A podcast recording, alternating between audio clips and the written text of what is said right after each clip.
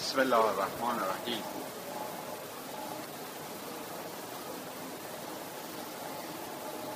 به طوری که در تاریخ اسلام آمده، برای ائمه اطهار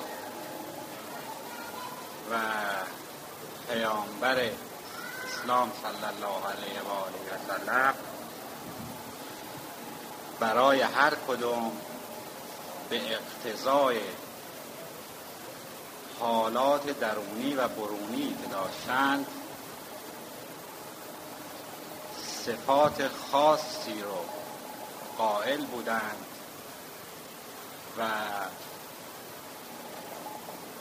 این بزرگواران به داشتن این صفات معروف و مشهور می شدند.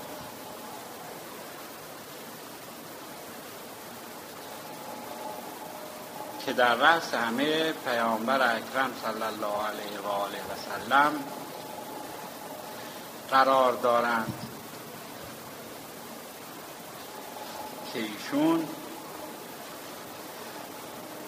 از یک جهت نبی و سیف معروف بودند،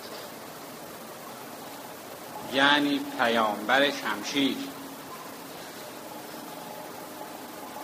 که در این مرتبه و این شهرتی که اون بزرگوار داشت مربوط به اسلام و جنگ هایی بود که اون بزرگوار در راه اسلام فرمودند.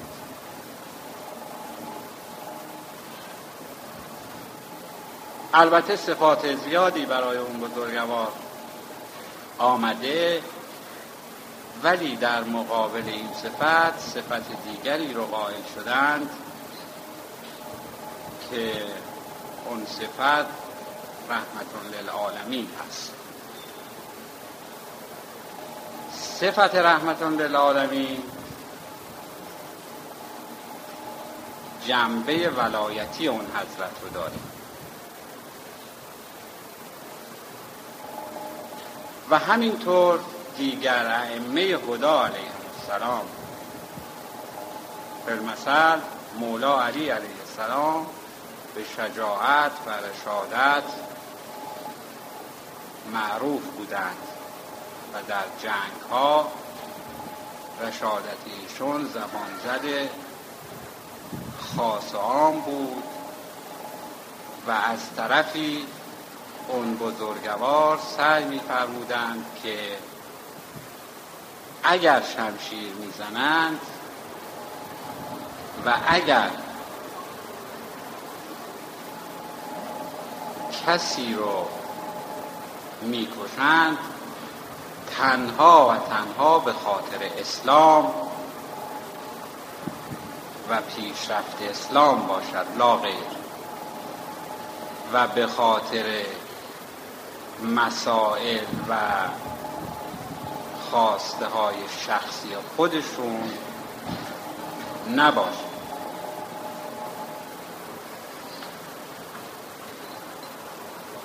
حضرت امام حسن علیه السلام به صفت حلم معروف و مشهور بودند، یعنی صفتی که از اون بزرگوار بروز کرد و ایشون رو معروف کرد، صفت علم و صبر بود. و حضرت سجاد به عبادت‌های طولانی و عبادت‌های شبانه و همینطور حضرت باقر به باقر العلوم که شکافنده علوم باشه معروف و مشهور بودند.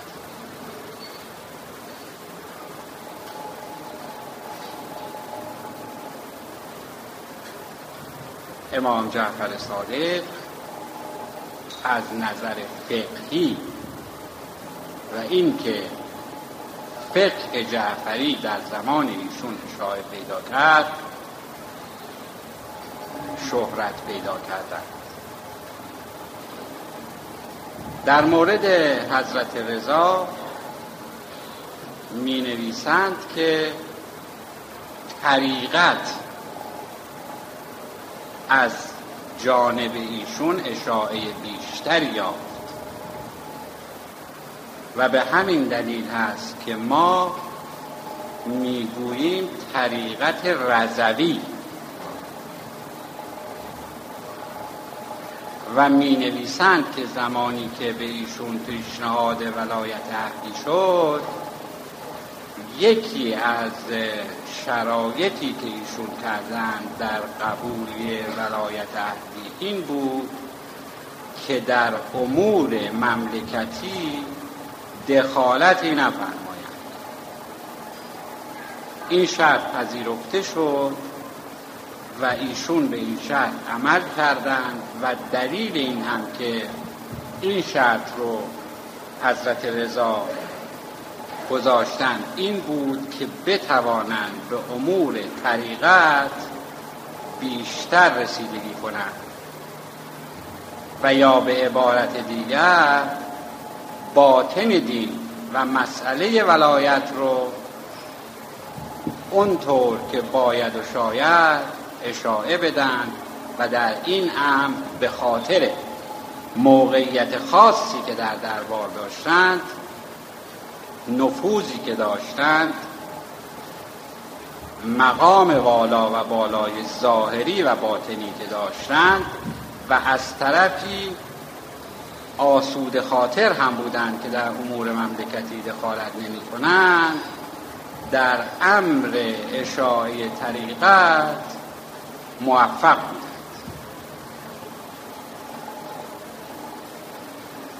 و همینطور دیگر ائمه که دارای مختصاتی در زندگی خودشون بودند که آخرین آنها حضرت حجت عجل الله تعالی فرجه الشریف که ولایت کلیه مختص به ایشون میشه و ولایت کلیه مختص وجود مبارک اون حضرته و ما افتخار به ولایت ایشون داریم. و اما در مورد اکثر ائمه عرض شد که دارای چه صفات و چه خصوصیاتی بودند که هر کدام به اقتضای زمان خودشون بروز کرد و ظهور کرد. و اما اون بزرگواری که در مورد او بحثی نشد، حضرت سیدالشهدا علیه السلام است. اون بزرگوار دارای چه صفتی بود؟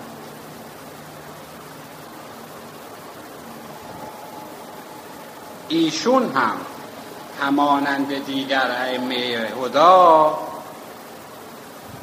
دارای صفتی مشخص و مخصوص خودشون بودند که اگر در خطبه توجه کرده باشیم، وقتی که به اسم مبارک ایشون میرسیم با این لقب از اون بزرگوار یاد میکنیم: ظهور العشق الاعلی.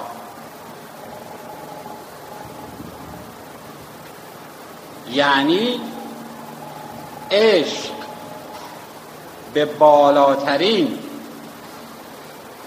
و کاملترین وجه خودش در وجود اون بزرگوار ظهور کرد.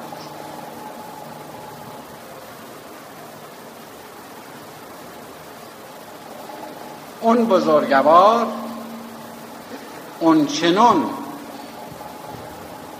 عاشق محبوب و معبود حقیقی بود که در مقابل او سر از پا نمی‌شناخت.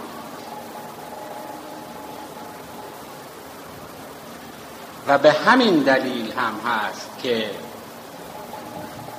شهادت که یکی از مقامات بالا و رفیع چه از نظر ظاهری و چه از نظر باطنی هست برای ائمه هدا و بزرگان دین قائل شدند، که البته به طور معترض عرض کنم که شهادت یک جنبه ظاهری داره و یک جنبه باطنی.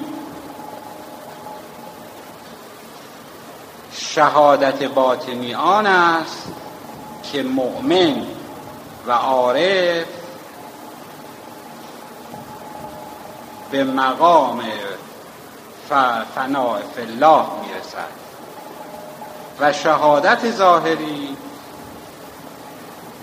آن است که مؤمن در راه جنگ با دشمنان دین به مقام رفیع شهادت میرسد و این بدن خاکی و جسم خود رو در مقابل محبوب و معبود تقدیم می‌کند.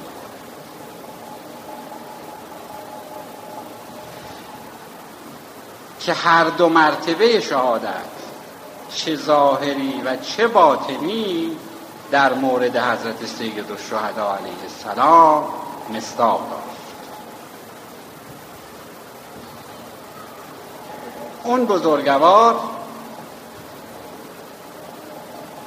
زمانی که مراسم حج شروع شد، ترک مراسم رو فرمودن و قبل از اون که اعمال شروع بشه از مکه حرکت فرمودن. این قضیه چون یک ظاهری داشت و یک باطنی داشت و باطن قضیه رو همه نمی توانستند ببینند، مورد ایراد و اعتراض اون عده ظاهر بینی قرار گرفت که به ظاهر می گفتند که چرا حسین بن علی علیه السلام ترک سنت جد بزرگوار رسول خدا رو کرد، در حالی که به باطن قضیه و مسائل پشت پرده و خبرهایی رو که حضرت داشتن توجه نداشتن.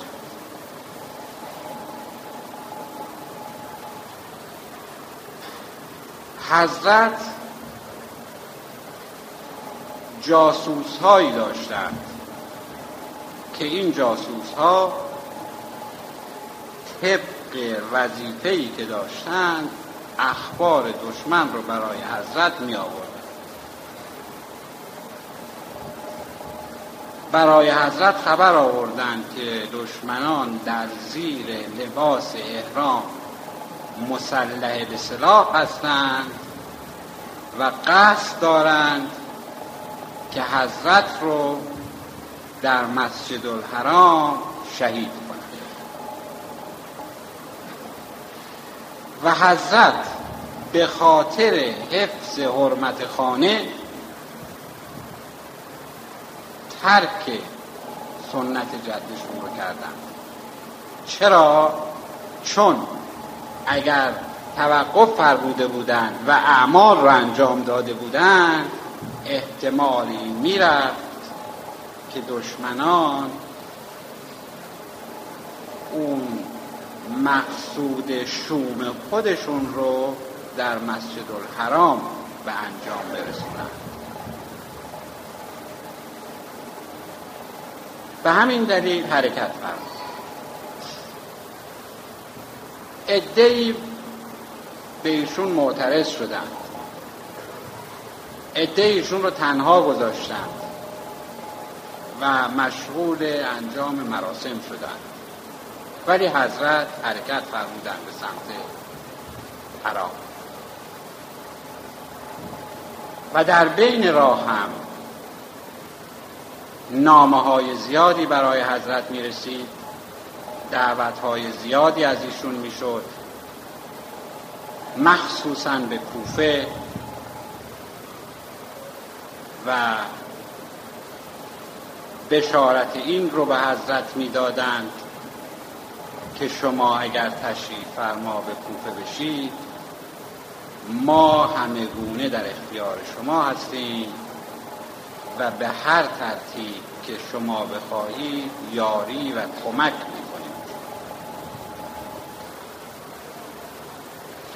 حضرت آگاهی به این داشتند که مردم کوفه گفته و نوشته اونها با عمل و فکرشون فرق میکنه و نهایتاً اون چیزی رو که نوشتند و پیام دادند انجام نخواهند داد. ولی از اونجایی که مقدر الهی این بود که حضرت به سمت عراق و کربلا حرکت بفرمایند، حضرت مسیر خودشون رو انتخاب کردند و به سمت کربلا. اولین کسی که راه رو بر حضرت بست حر بود و حلقه مقاطعه رو تنگ کرد بر ایشون و ایشون در زمین کربلا توقف فرمودند و بعد از سوالات متعددی که فرمودند درباره نام محل و پاسخهایی که شنیدند که نینوا به اینجا گفته میشه و نامهای دیگری که نهایتاً نام کربلا را شنیدند، فرمودند که اینجا مقصد و محلی است که ما بایستی در اونجا توقف کنیم و منزل آخر ما اینجاست و در اونجا توقف کنیم و دستور فرمودند که خیمه ها رو بزنند، قسمتی رو برای زنها مهیا کنند و قسمتی رو برای اجتماعات عمومی و دستورات لازم رو در نحوه برگزاری خیام صادر فرمودند و خیمه ای رو هم تعیین فرمودند که بزرگتر از دیگر خیام بود برای اجتماعات عمومی و برگزاری نمازهای جماعت.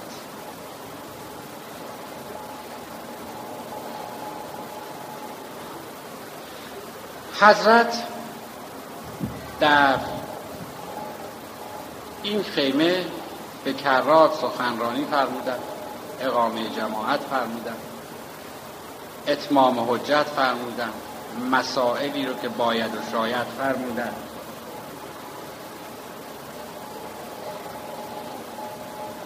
ولی اون مطلب آخر و یا به عبارت دیگر صحنه جنگ و واقعه عاشورا رو تا شب عاشورا به طور وضوح بیان نفرمود.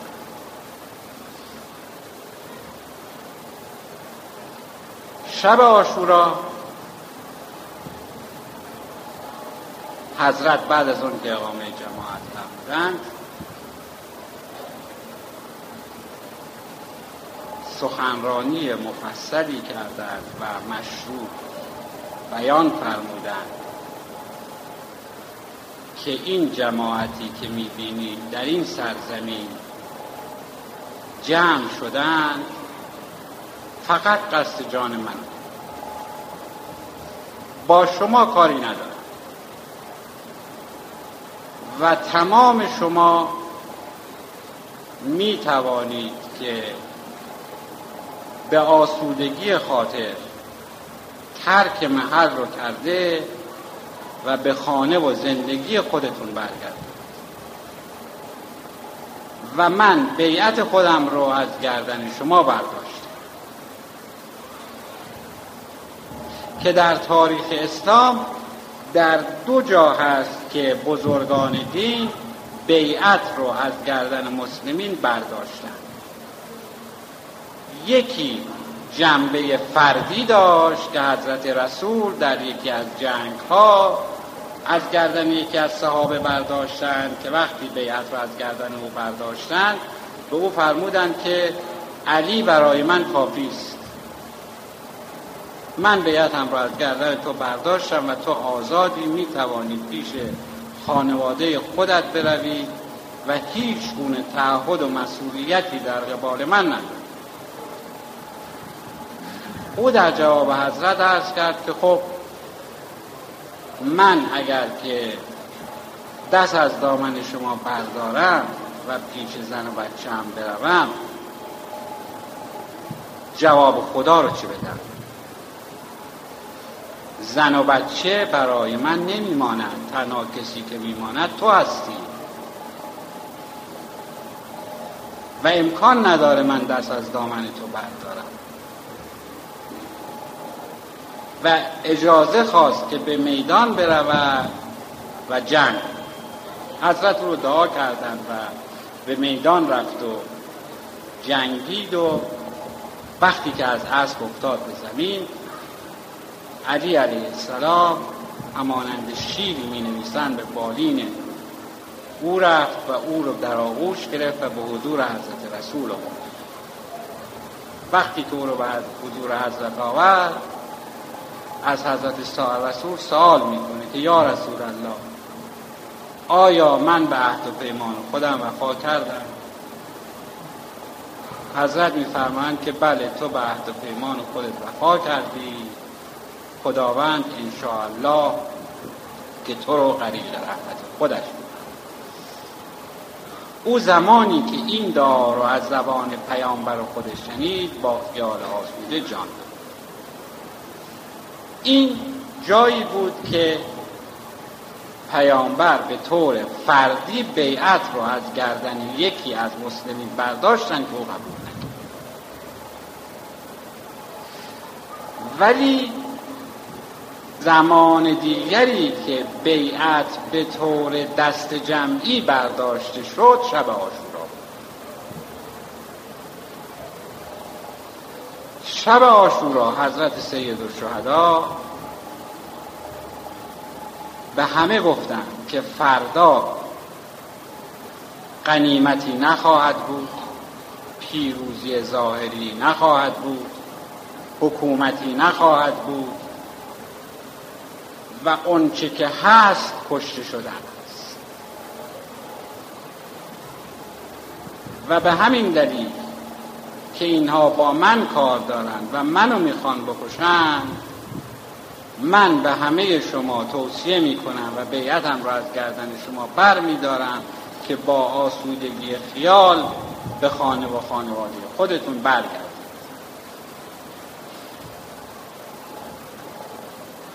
و بعد حضرت برای این که کسانی که در خیام و در خیمه بودند خجلت نکشند، دستور فرمودند که چراغ‌ها رو خاموش کنند، که هر کس بخواهد برود در تاریکی شب بره و خجالت نکشد. این کار کرد. عده زیادی رفت، عده خداحافظی کردند، آمدند دست حضرت رو بوسیدند در تاریکی خیمه و رفتند. عده بدون خداحافظی رفتند، عده سرهاشون انداختند پایین به طوری که خجالت میکشیدند رفتند. ظاهرا حضرت فرموده بودند که هر کس میخواهد برود برود، ولی باطناً هر یک از اینها که میرفتند حالت تیری داشت که به قلب حضرت وارد شد و حضرت رو تنها می‌گذاشت. وقتی که رفتنی ها رفتند و ماندنی ها ماندند، حضرت فرمودند که چراغ ها روشن. چراغ ها رو که روشن کردند، و هفتاد و دو تن بودند که این هفتاد و دو تن خلاصه ایمان بودند، مظهر ایمان بودند، کسانی بودند که لیاقت و شایستگی این رو داشتند که در رکاب حضرت سیدالشهدا بجنگند و به مقام رفیع شهادت برسند.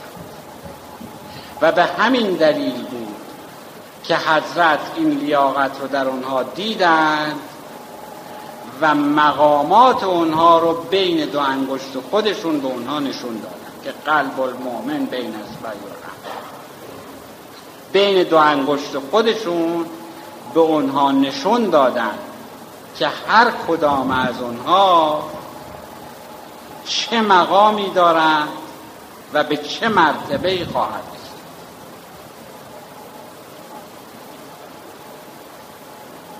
که می نویسند بریر که شخص بسیار عبوسی بود، وقتی که مقام خودش رو دید در بین انگشتان حضرت، به رقص، به وجد، به شادی در آمد. یا آبس،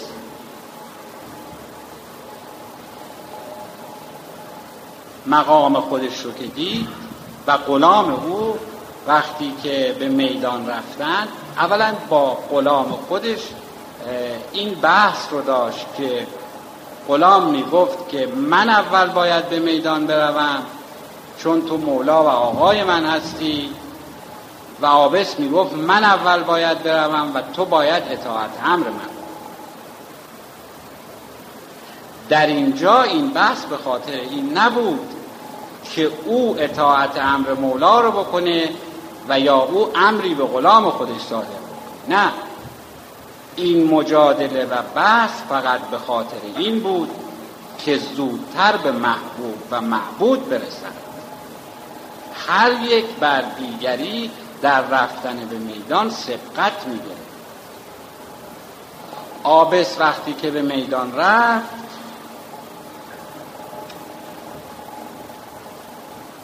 در وهله اول که دشمن اصلا وحشت داشت از این که به میدان بیاد و با این جنگ بکنه، و این هم حالت آدم منتظری رو داشت که انتظار محبوب خودش رو و دیدار و لقاء او رو می‌کشید و لحظات براش به کندی و به سختی می‌گذشت. نتیجتاً برهنه شد. برهنه نه به این معنی که تمام لباس‌های خودش را از بدن بیرون بیاره، نه، خود و زره و تمام لباس‌های جنگی رو کن از تن بیرون کرد و رفت به میدان که تیر و حربه دشمن به بدن او کارگر بشه و زودتر بتواند به محبوب خودش برسه. با این حالت و با این شرایط که به میدان رفت، دشمن به او حمله کرد و در اثر ضربات دشمن به محبوب و محبوب و تمام اصحاب سیدالشهدا علیه السلام چنین حالتی رو داشتند. یعنی در روز عاشورا همشون با وجد و عشق خاصی به میدان می رفتن و می جنگیدن و گویی محبوب رو می دیدن.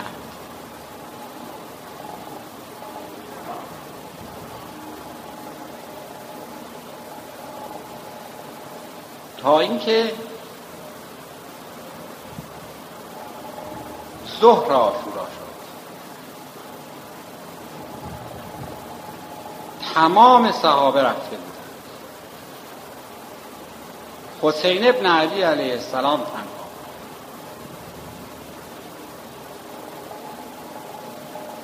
کسی برای او نمونده.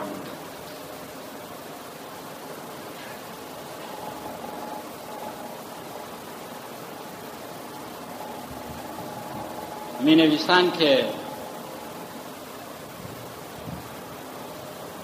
حضرت سه بار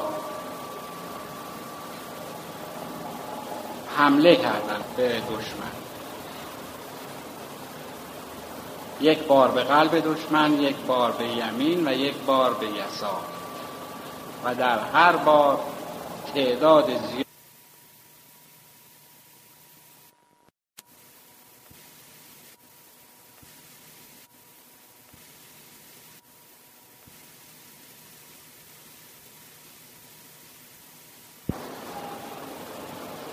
ما منتظر هستیم که هرچی زودتر تو بیایی.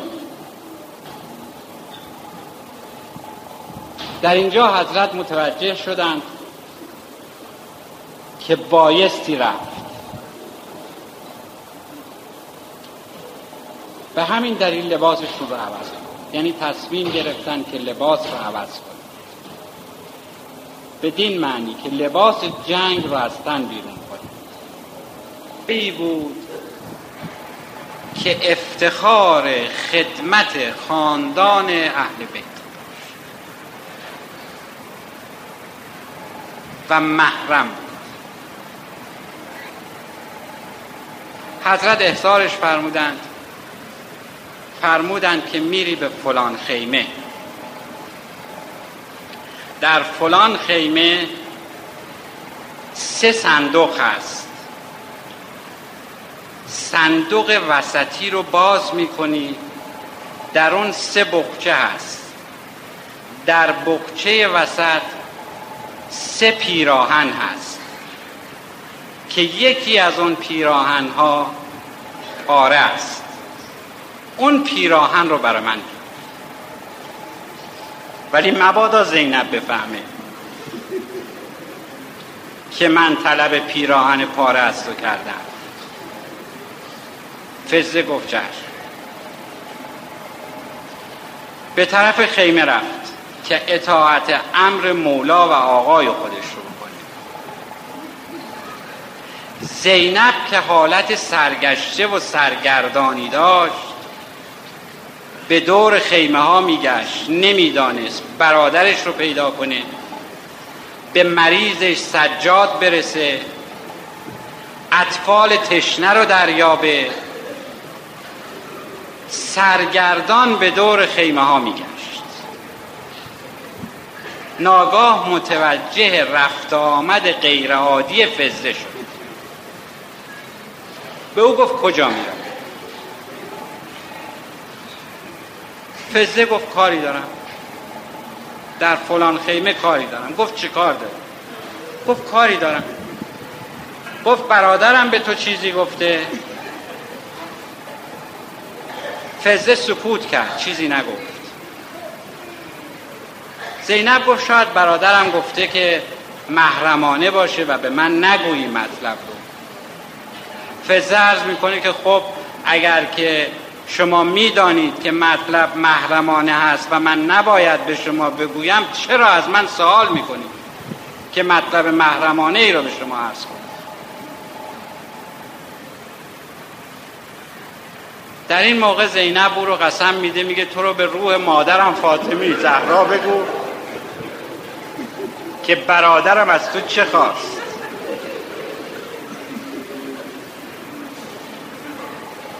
فزه زمانی که نام فاطمه زهرا رو میشنوه طاقت نمیاره، قضیه رو عرض میکنه. زینب به محض این که نام پیراهن پاره رو میشنوه سیله‌ای میکشه و قش میکنه و به زمین میفته. فزه ناراحت و سراسیمه، چه بکنه، چگونه خبر رو به حضرت ابا عبدالله بده؟ دوید و به ناچار رفت و به حضرت عرض کرد که چنین اتفاقی افتاد. حضرت فرمودند که مگه من به تو نگفتم که به زینب نگو؟ فزه عرض کرد که وقتی نام مادرت فاطمه زهرا رو شنیدم نتوانستم طاقت بیارم. حضرت گفتن منو پیش زینب. بردن، زینب رو در آغوش گرفتن، طلب آب کردند که ذره آب به روی او بپاشند و او رو به هوش بیارن، ولی آبی نبود. آبی نبود که زینب رو به وسیله اونها به هوش بیارن. حضرت متحیر بودند که چه کنند.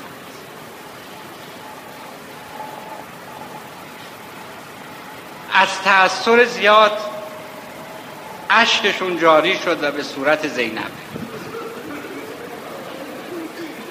وقتی که اشک به صورت زینب ریخت، زینب به هوش آمد. حضرت سوال کردم که این چه وضعی بود که برای تو پیش آمد؟ علت چه بود؟ گفت من زنده باشم و تو پیراهن پاره بخواهی؟ حضرت عرض کردن این که چیز مهمی نیست. من این رو از این نظر خواستم که این بی‌حیاها وقتی که من به میدان میروم منو برهنه نکنن و این لباس کهنه در تن من باشه. حضرت زینب عرض میکنه نه، من میدونم. چی رو میدونی؟ چه چیزی رو میدونی؟ زینب میگوید که مادرم فاطمه زهرا در آخرین لحظات زندگی به من فرمود که هر وقت حسین طلب پیراهن پاره کرد با او وداع کن. و آخرین لحظات زندگی اوست و من میدانم که تو زمانی که این پیراهن رو بپوشی بر نخواهی گشت و من تو رو نخواهم دید.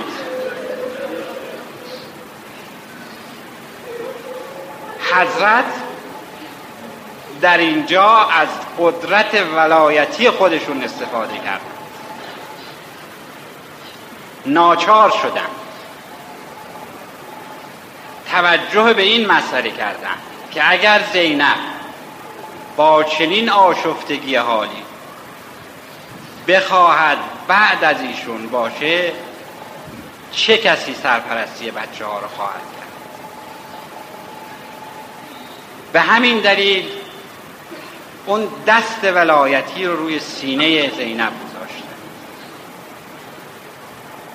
و از او خواستن که صبر کنه. زینب وقتی که حضرت دستش مبارکشون رو روی سینه او گذاشتن، در جواب میگوید که برادر جان، صبری بکنم که صبر از صبر من عاجز بشه. همین زینبی که وقتی به کنار خیمه قاسم تازه داماد میره